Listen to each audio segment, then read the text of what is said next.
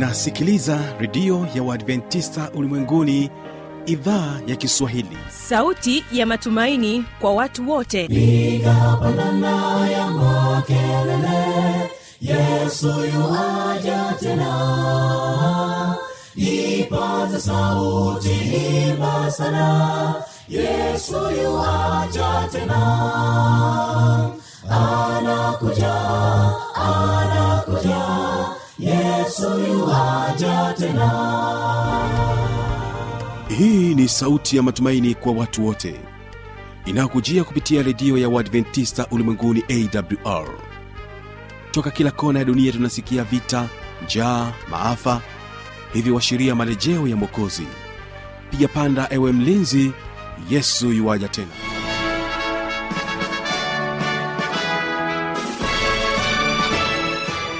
unasikiliza idhaa ya kiswahili ya redio ya waadventista ulimwenguni awr ikikutangazia kutoka hapa morogoro tanzania katika masafa ya mita bendi 25 lakini pia waweza kutusikiliza kupitia morning star radio na rock fm vilevile vile tupo katika tovuti ya w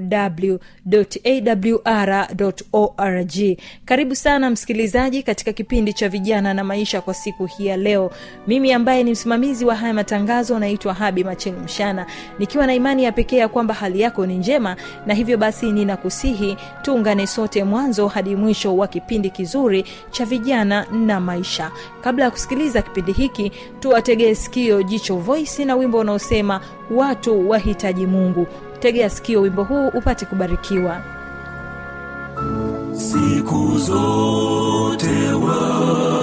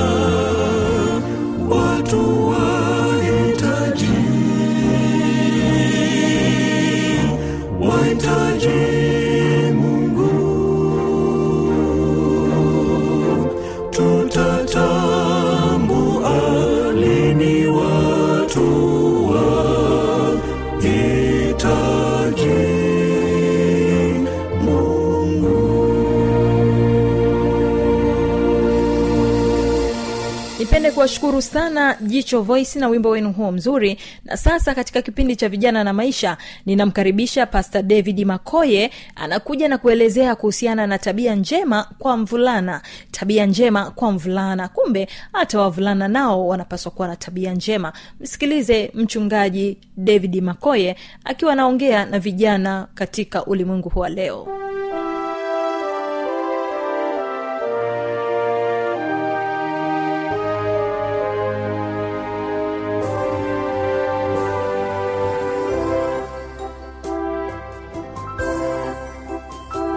mvulana naye ni, ni kijana wa kiume au kijana mwenye jinsia tofauti na, na, na msichana.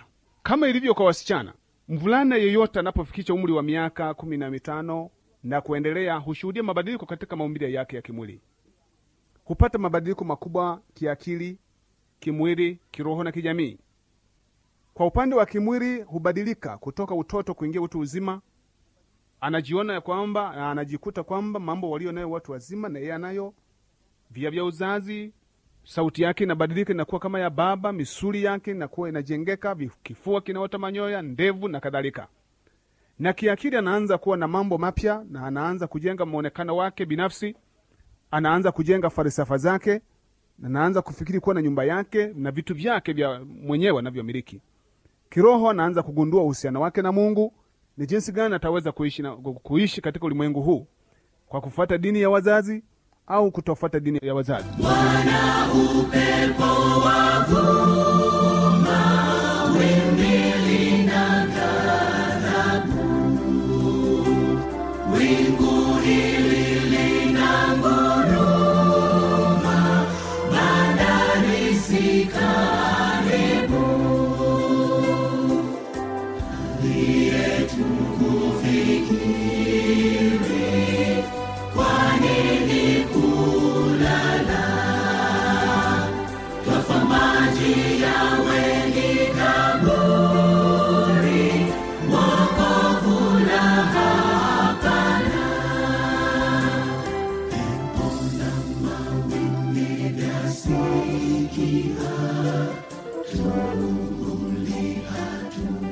kijamii anaanza kupanua duara lake anaanza kuingiza hata watu wa jinsia nyingine ili apate rafiki mmojawapo atakayeweza kuishi naye hata katika maisha yote.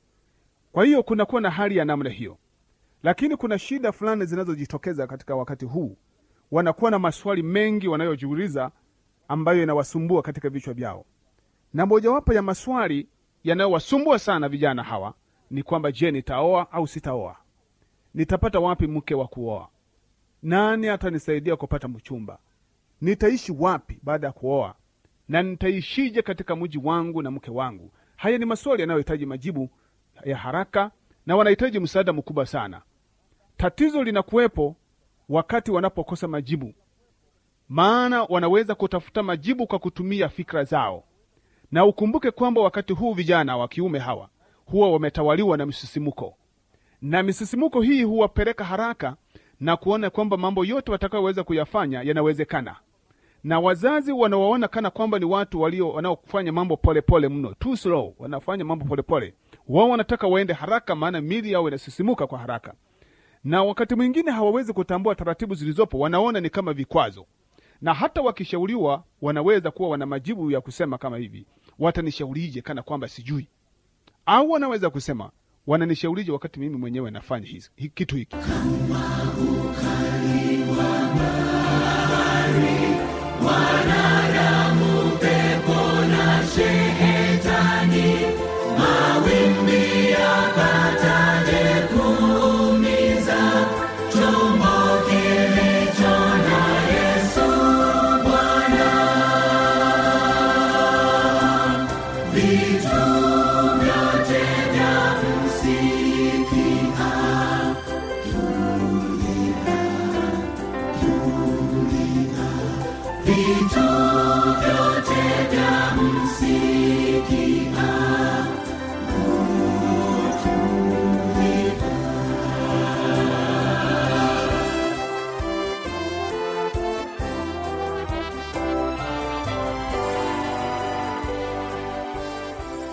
kwa hiyo majibu haya yanawafanya waone kwa karibu wasione kwa mbali. Lakini miongoni mwa mambo ambayo vijana wengi niliyokutana nao na kuwauliza yanayowasumbua ni waulize kuhusiana na mambo ya ndoa. Niligundua kwamba wavulana wengine walikuwa wamekata tamaa wengine hawa- wameshakosa thamani ya ndoa. Wavulana wengine niliowahi kuongea nao walionekana kukata tamaa kwa kusema eh, kwamba wanadai kuwa si vema kuoa. Ni vema kuwa na rafiki tu wa kike mkaishi naye. Wengine walidai kuwa kuoa kunapunguza uhuru wao ambao wangekuwa nao kama hakuoa wengine wakasema kuoa ni vyema lakini utapataje mwanamke mwema? Kundi jingine lidai tunataka kuoa lakini wasichana wanatukataa. Kwa hiyo kila kundi lilikuwa na madai kadha wa kadha. Lakini kundi ambalo lina masikitiko ya kukataliwa ambalo linaweza li, wakati mwingine linaweza likachanganyikiwa. Na ndipo unakuta watu hawa walio wanaodai kukataliwa wanaweza kuchanganyikiwa na wanaweza kujiingiza katika hali ya kulipiza kisasi kubaka wanawake kwa nguvu eh, au kuwachukia na kuwachukua kwa nguvu tu wafanye wake zao bila mapenzi yao ya mabinti hao. Kwa hiyo ni kundi lililofikia hali ya namna hiyo limekata tamaa na limechanganyikiwa. Na kuna kundi lile ambalo linasema kwamba linataka kuoa lakini wakati mwingine halina uwezo wa kupata mchumba. Hili ni kundi lililokosa dira limepoteza utaratibu na wakati mwingine pengine wameharibu masoko au soko lao. Wanawezaje kulitengeneza ili waweze kupata wachumba kwa hiyo kupata mchumba kuna utaratibu wake. Si kazi ngumu kupata mchumba ikiwa utafata dira yenyewe. E, na wala si rahisi mvulana kukataliwa na msichana ikiwa atafata dira na maelekezo mengi. Kwa hiyo ukizingatia katika mambo haya tunayoyachunguza unaweza ukakuta ya kwamba unaweza ukajipatia mchumba bila shida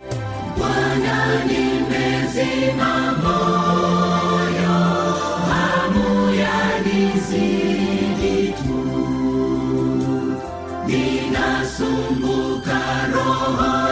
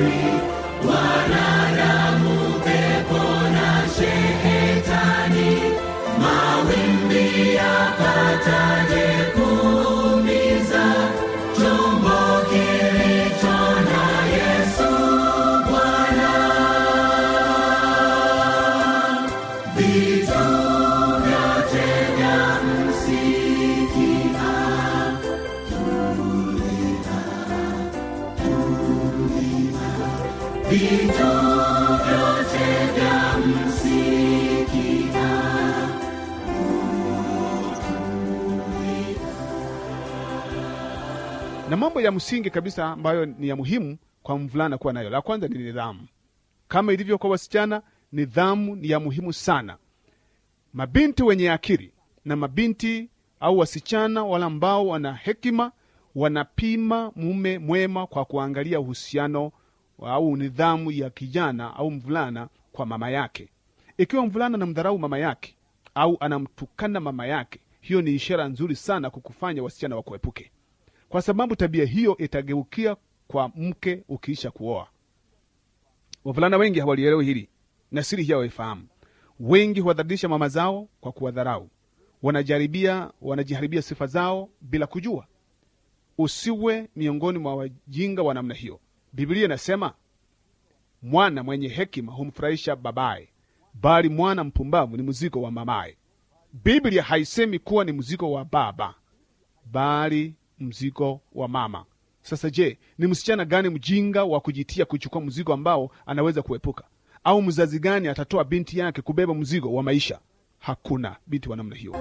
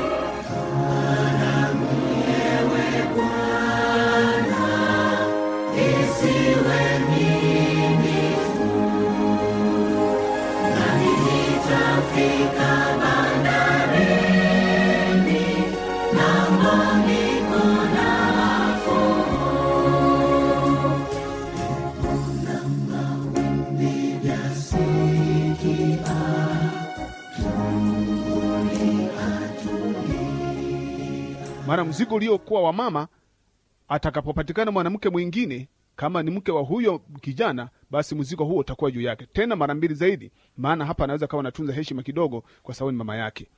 Kwa hiyo kijana jifunze kuwa na nidhamu kwa wazazi wako. Usiwe mtoro na kadhalika na mambo mengine yasiyofaa. Biblia inatupa picha ya vijana waliokuwa waaminifu. Hebu tuangalie kijana mmoja aliyekuwa mwaminifu. Katika kitabu cha mwanzo 37 fungu la pili inasema yusufu aliyekuwa mwenye miaka kumi na saba. Alikuwa akichunga kondoo pamoja na ndugu zake. Naye alikuwa kijana pamoja na wana wa biliha na wana wa Zilipa wake wa baba yake. Yusufu akamletea baba yao habari zao mbaya. Katika mwanzo 37 fungu la pili.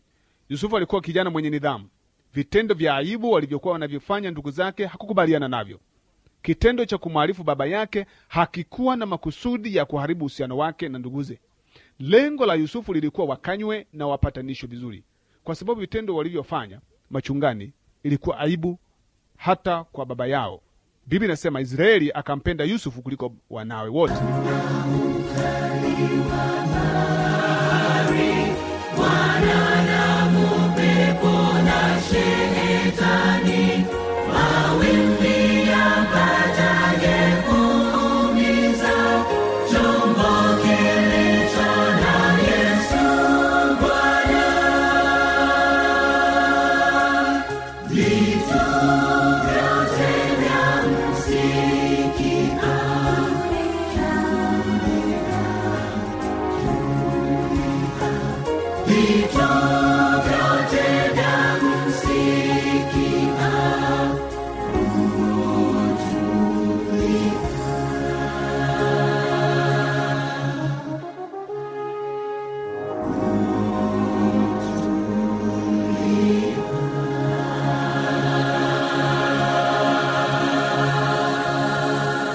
pamoja na kwamba alipata matatizo na kuchukiwa na ndugu zake hadi kufikia kumuuza kwa waishmaeli.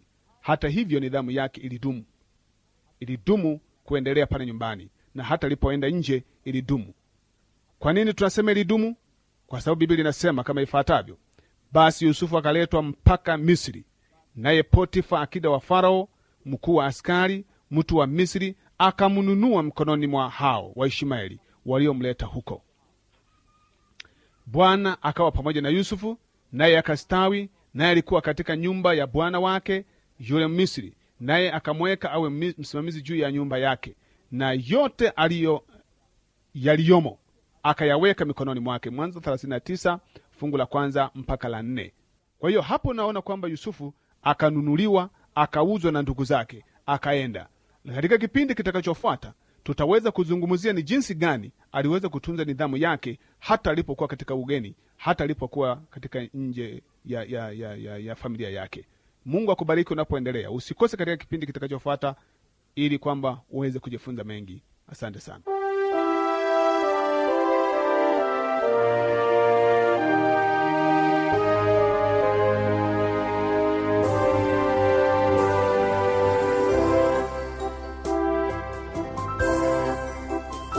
msikilizaji inawezekana kabisa ukawa umepata swali au ukawa na changamoto. Namba za kuwasiliana ni hizi hapa.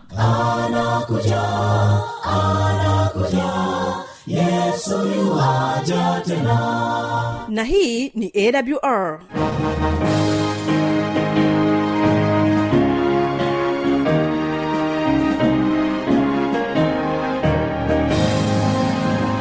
redio adventista ulimwenguni awr sanduku la posta 172 morogoro tanzania. Anwani ya barua pepe ni kiswahili at awr org.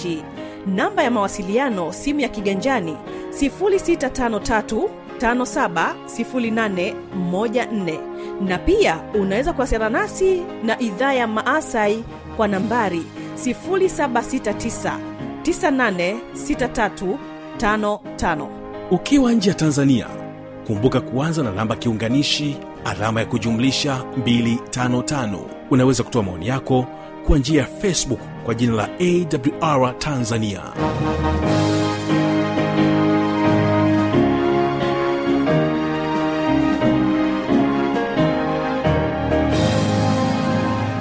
na kwa kufikia hapo basi hatuna la ziada. Kipindi kimefikia tamati yake. Asante sana kwa kutenga muda wako na kuwa pamoja nasi. Kumbuka tu ya kwamba kesho tutakuwa nacho kipindi cha sera za ndoa usipange kukosa. Na ninapoondoka hapa studio ninapenda nikuache na waimbaji kutoka ilala sda kwaya na wao wana wimbo unaosema mlinzi wa sayuni. Langu jina anaitwa habi machilumshana. Endelea kubarikiwa na matangazo yetu. Wa Sayuni, nyumbani